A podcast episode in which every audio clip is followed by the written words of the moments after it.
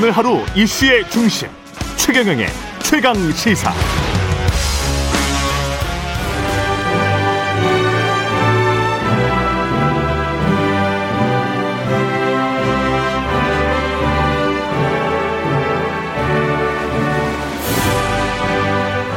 네, 전국의 가장 뜨거운 현안을 여야 의원 두 분과 이야기 나눠보는 최고의 정치. 오늘도 여야 의원 두분 나오셔야 되는데 한 분은 전화로 연결돼 있습니다.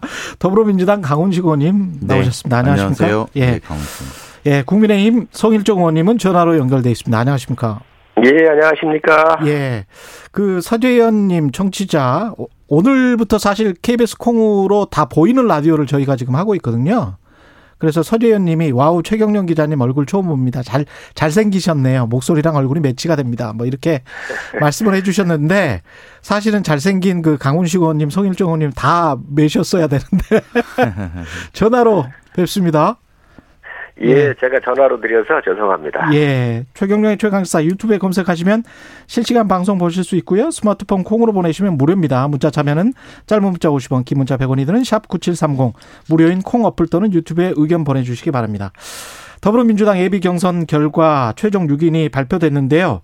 일단은 순위와 득표차 관심인데 어떻게 조금 말씀해 주실 수 있을까요? 아니요, 뭐, 그말 아, 못하게 뭐, 돼 뭐, 있어요. 못하주- 그래서 못해주시고요. 저희가 예. 특별당규 제14조에 보면 예. 예비경선 결과는 종료 후에 당선인을 기호 순으로 발표하고 득표율과 순위는 공개하지 않는다. 예. 아예 이렇게 당규에 박혀 있습니다. 예. 그래서 사실 왜 그러냐면 그것은 예비 경선의 결과가 발표가 되는 순간 본 선거에 영향을 미칠 수 있습니다. 음. 그렇군요. 그래서 불필요한 영향을 미치지 않도록 음. 하기 위한 조치로서 그 공개하지 않게 돼 있습니다. 예, 새로운 마음으로 다시 한번 후보들을 봐보시라. 네, 그렇습니다. 이런 이런 의미겠네요. 여섯 명 이거는 이분들은 예상을 하셨습니까? 어, 제가 예상했다고 할 수는 없죠. 예. 예. 상했다고 할 수 없는데 어쨌든 그 최문순 후보와 양승조 후보께서 이제 어, 도지사 하시는 두 분이 떨어졌어요. 예. 그래서 그것은 그냥 굳이 제가 보면은 중앙 정치 무대에 등장하지 못했던 분들이 아무래도 아. 인지도나 아니면 지지에서 좀 떨어졌던 건 아닌가 이렇게 예. 분석하는 수밖에 없지 않을까 싶습니다. 소일종 의원님은 어떻게 보셨나요? 여섯 명의 후보. 어, 예상을 했던 부분들이 좀 있지요. 그런데, 어, 아마 50대 50을 했잖아요. 예. 당원들 50%, 일반 여론조사 50% 이렇게 했는데, 아무래도 친문 세력들의 영향이 좀 있었지 않나 좀 생각을 합니다. 왜 그러냐면, 음. 김두관 후보가 며칠 전에 김경수 지사가 무죄로 나와야 된다는 취지로 얘기를 하면서 친문한테 그 구애를 했었거든요. 어. 그런데 최문순 어, 지사나 양승조 지사 같은 경우도 비교적 지명도가 있으신 분들이에요. 예. 그런 거로 봐서는 어, 아무래도 그 어, 당심이 좀 더 작용이 되지 않나. 어, 그리고 또 아마 이게 발표는 강 의원님께서 지금 아마 당헌 당규상에 아마 그 규정이 있어서 얘기를 하셨는데 예. 그, 어, 그러한 부분에서 어, 이렇게 음, 유출을 해보면 비교적 그 당심이 민심하고는 조금 좀 틀린 형태로 나, 나타났을 것으로 저는 예측을 합니다.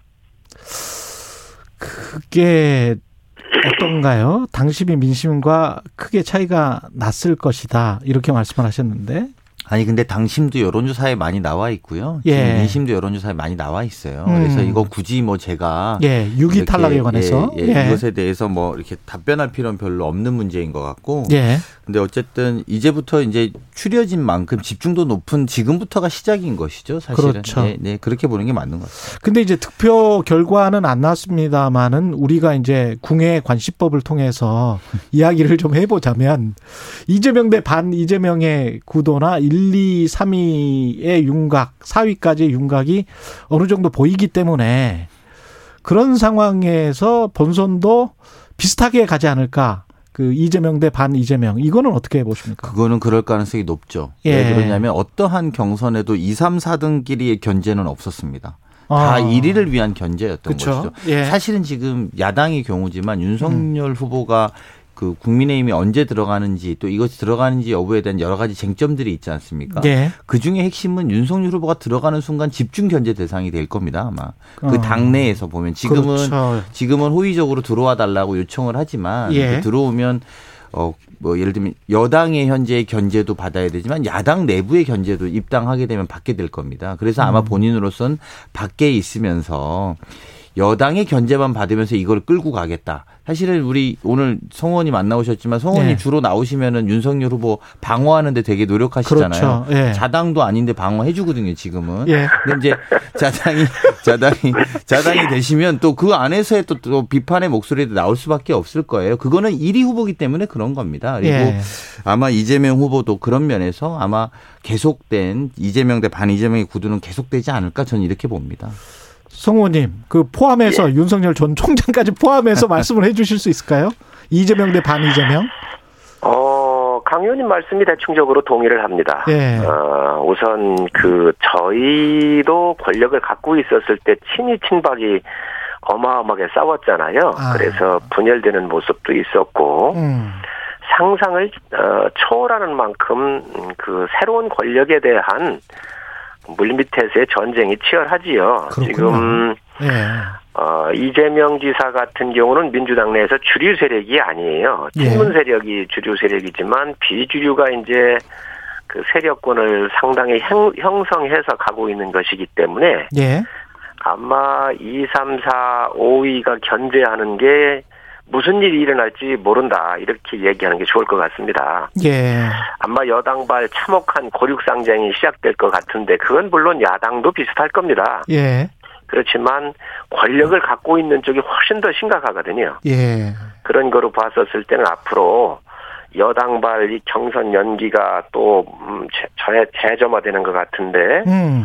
이런 거를 비롯해서 1위 1위 하고 있는 이 지사의 뭐 과거 애인 문제나 가족 문제까지도 지금에 나왔었던 그러한 치열한 예. 공세보다도 더 훨씬 더 심각해질 것으로 저는 생각을 합니다. 과거 과거 애인 문제는 본선에서도 또 나올까요? 어떻게 성 의원님 또 나, 나오지요. 예. 그 일부러. 또 쓱 이렇게 끌어 들이시는데 안 나올 것 같기도 한데 어떻게 어떻게 보세요? 예. 뭐 사골곰탕도 적당히 우리는 게 예. 맞죠. 예, 너무 뭐 더 지켜보면 될 것 같습니다. 근데 경선 연기는 지금 그 델타 변이 바이러스 때문에 나올 수밖에 없는 것 같아요. 이 이야기는.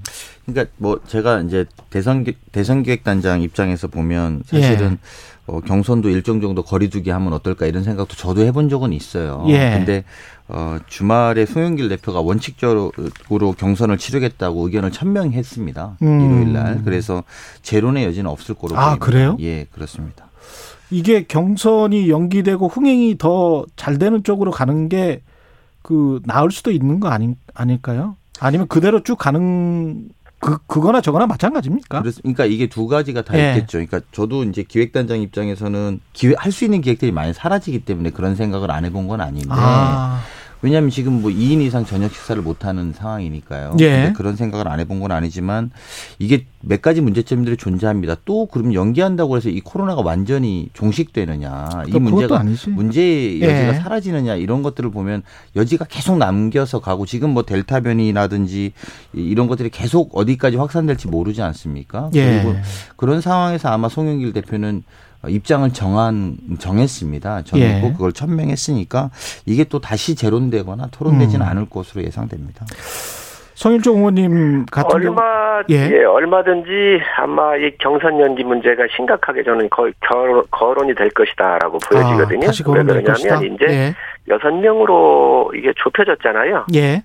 그렇기 때문에 이제 사활건 사활건 아마 경쟁이 시작이 될 겁니다. 그렇기 때문에 숫자도 줄고 그래서 어, 또 이게 어, 본인들한테 유리한 방향성이 있다고 한다면 이리야 물론 뭐 연기를 안 하려고 그러겠지요. 이재명 예. 지사는 그렇지만 나머지 후보들의 그런 요구를 따라잡을 수 있는 시간적 여유가 없기 때문에 충분히 저는 음, 재점화에 상당한 폭발력이 있을 거로 보여지고요. 음. 또 우리 강 의원님 뭐 사골 국물도 적당히 끓여 먹으라고 그러는데 이제는 끓이 끓이다가 끓이다가 안 되면 이제 뼈까지 씹어 먹는 형태가 나올 테니까 한번 보시지요. 야, 여야의 예, 대단합니다. 예, 싸움이 기싸움이. 근데 그 김재원 최고위원 같은 경우에 민주당 선거인단 신청했다는 거 아닙니까? 이게 이제 역선택을 우리가 한번 해보자. 국민의힘이 해보자. 뭐 이런 뜻인가요? 그런 거는 아닐 거고요. 그래도 예. 정치에 뭐 여러 가지 어, 예의가 있기 때문에 역선택은 뭐 어, 해서는 저는 안 된다고 생각을 하는데 어쨌든 이게 설계가 되면 여든 야든 이 음. 역선택 문제는 늘상 있었던 문제입니다. 아, 여론조사를 해도 마찬가지고요. 예. 지금 저도 뭐 이걸 많이 받았습니다. 그, 어, 뭐, 민주당의 후보 되시는? 분들하고도 아니까요. 예, 예, 예. 그래서 이 좀 신청을 해서 좀 그 도와달라 이렇게 음. 저도 문자를 받고 그랬는데 아 이런 게 이제 선거를 하다가 보면 이러한 서- 제도상의 좀 허점들이 좀 있기는 있지요. 예. 어 그런 부분들에 대해서 아마 향후에 우리 당도 이런 문제를 아마 고민을 해야 될 겁니다. 그래서 그런 측면에서 어 김재원 최고께서 말씀하셨을 것으로 저는 예측합니다. 어떻게 이게 근데 보세요? 예. 사실은 되게 김 우리 김재원 최고가 정말 하지 말아야 될 일을 하신 것 같아요. 예. 음. 이게 뭐, 어, 뭐, 특히 작년 총선 전에도 컷오프, 한- 자유한국당 컷오프 여론조사에서 지지정당에 대한 거짓 응답을 유도해서 문자 발송한 적이 있었던 분이에요. 그래서 이게 문제가 됐는데 제가 근데 왜 이랬을까 생각을 해보면 예. 저희가 1차 선거인단 모집에 7일간 77만 명, 76만 명 가까이 어, 신청해서 들어왔거든요. 사실 굉장히 많은 숫자가 들어온 겁니다. 예. 앞으로 저희가 한 29일 더 한다고 생각하면은 이게 저희 목표가 한 250만 명 정도 해보겠다는 거거든요. 그러면 음. 사실상 역선택은 의미는 없습니다. 예. 250만 정도가 한다면 그게 음. 뭐 100만 명이 역선택을 해서 들어와야 되는 수준이지 않으면 의미가 없는데 음. 그럼 왜 했을까? 아, 좀 샘난 거 아닌가? 이게 오래간만에 이게 많은 숫자들이 국민 참여하니까 나도 한번 해보자. 그리고 음. 나서 그거를 SNS에 약간 비, 저는 이런 식으로 비민주적으로 타당의 경선에 개입해서 그거를 SNS에 올리는 거. 이거는 그 야당의 최고위원으로서는 정말 최악의, 최악의 비아냥거리입니다. 저는 이런 생각이 들었습니다. 예. 그 국민의힘 이야기를 좀 해볼까요? 국민의힘 같은 경우에도 지금 예비 후보 등록이 오늘부터 대선 예비 후보 등록이 오늘부터 시작이네요. 이게 국민의힘 같은 경우는 한 14명 정도나 된다고 하는데 어떻게 보세요? 이 구- 윤석열 전 총장에게 쏠린 관심이 자당 후보들에게도 좀 같이 쏠려야 될 것 같은데 그거는 별로 안 보이고 그래서 좀 섭섭할 수도 있을 것 같고 송 의원님. 어, 지금까지는 뭐 윤석열 총장 중심으로 어, 왔던 게 사실이고요. 또 예. 여론도 그렇게 몰아졌지 않습니까? 특히 예.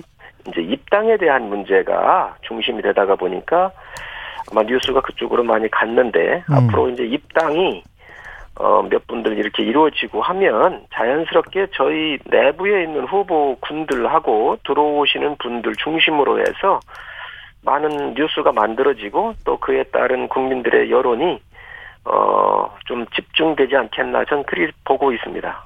입당을 8월 전에 또는 7월 말이나 뭐 이럴 때 하- 하긴 한, 하는 겁니까? 어떻게 보세, 보십니까, 그거는?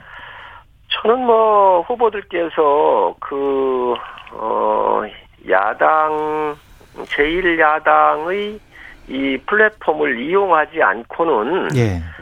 어, 음, 선거 경쟁력이 없고 또 본인이 주목도가 떨어지기 때문에 이 플랫폼에 대한 것들은 충분히 저는 인지하고 있을 것이다라고 생각을 하고 있고요. 예. 또 그렇게 이야기들을 하고 계십니다. 그래서 시기적으로는 조금 조정이 될지 모르겠지만 저는 그 장외에 있는 후보군들도 다 들어올 것으로 예측합니다.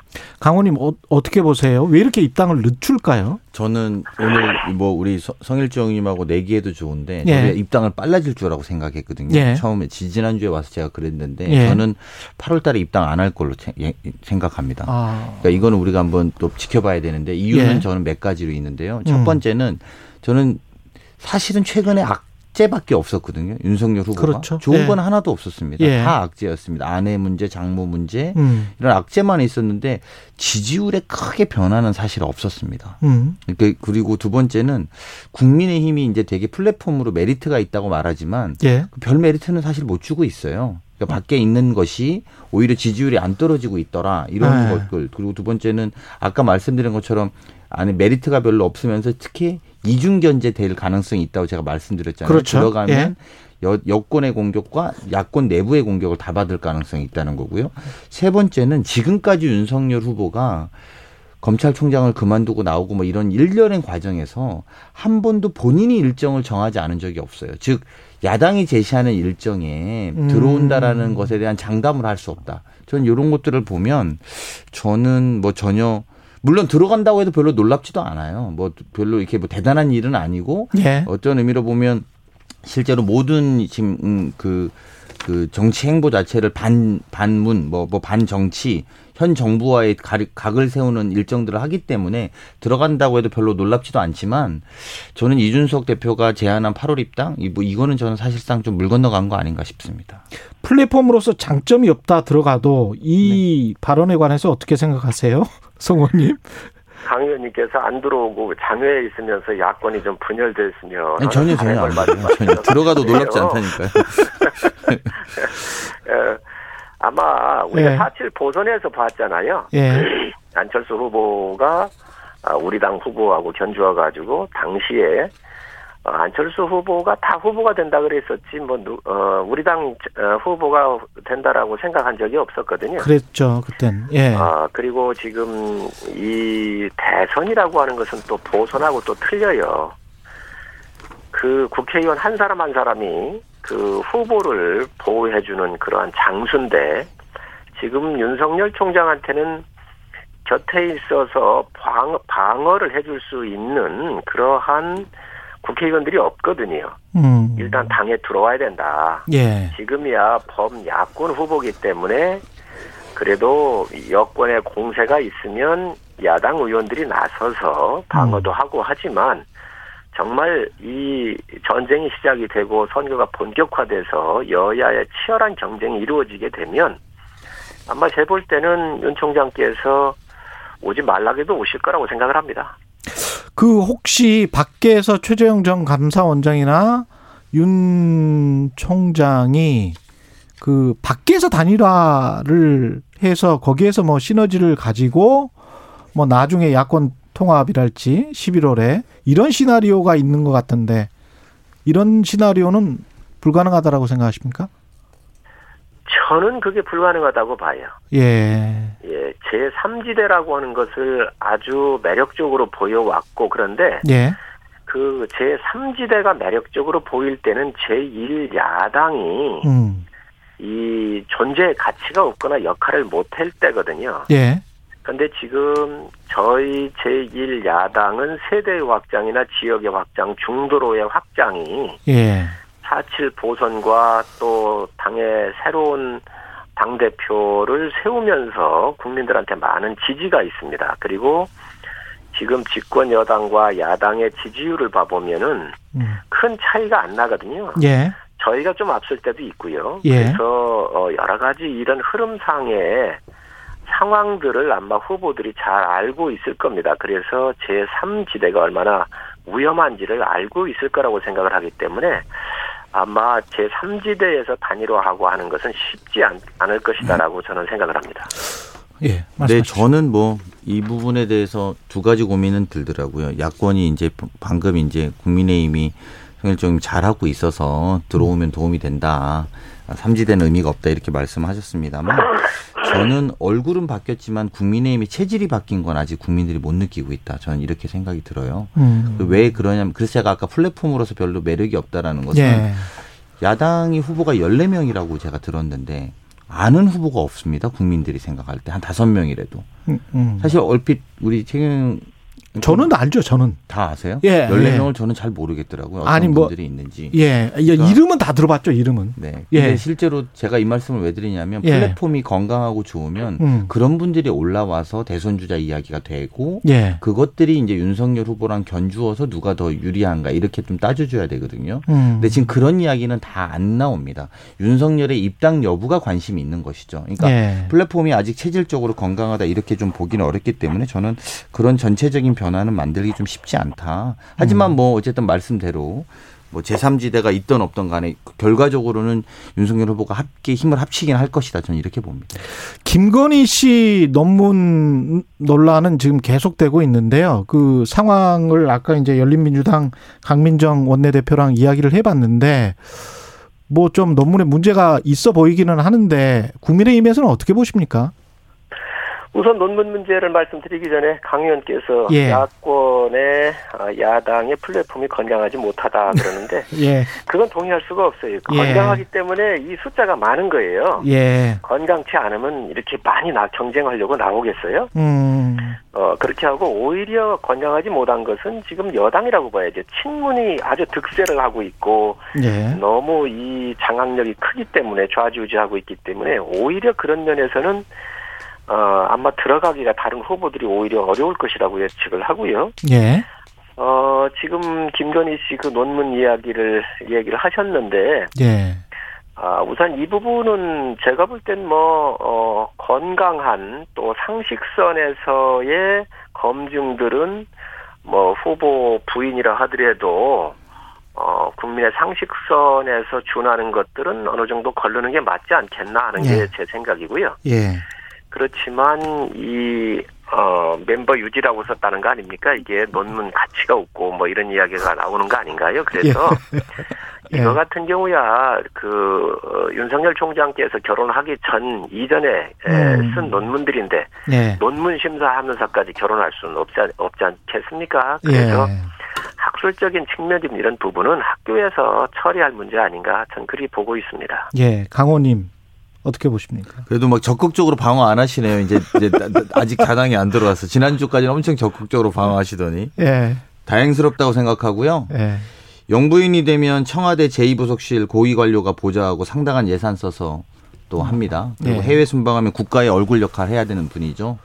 어, 논문 멤버 유지 저는 몇 번 읽었습니다. 이게 무슨 말인지 기사를 보면서 이 유지가 일본인 이름인지 뭔지 네. 몇번 읽었는데 예, 저는 사실 굉장히 이런 분 학- 박사학위 논문을 어 예를 들면 이게 정말 부끄럽게 쓴 논문이라면 음, 우리나라의 얼굴이 될 수 있는 것에 대해서 국민들이 아마 판단하실 거라고 봅니다. 예, 뭐 이재명 지사도 박사학위 반납을 저 석상과 석사, 박사인가를 석사, 어, 예. 어, 반납했잖아요. 뭐 예. 문제 있으면 반납하면 될 거 아닙니까? 아, 문제 있으면 반납하면 된다.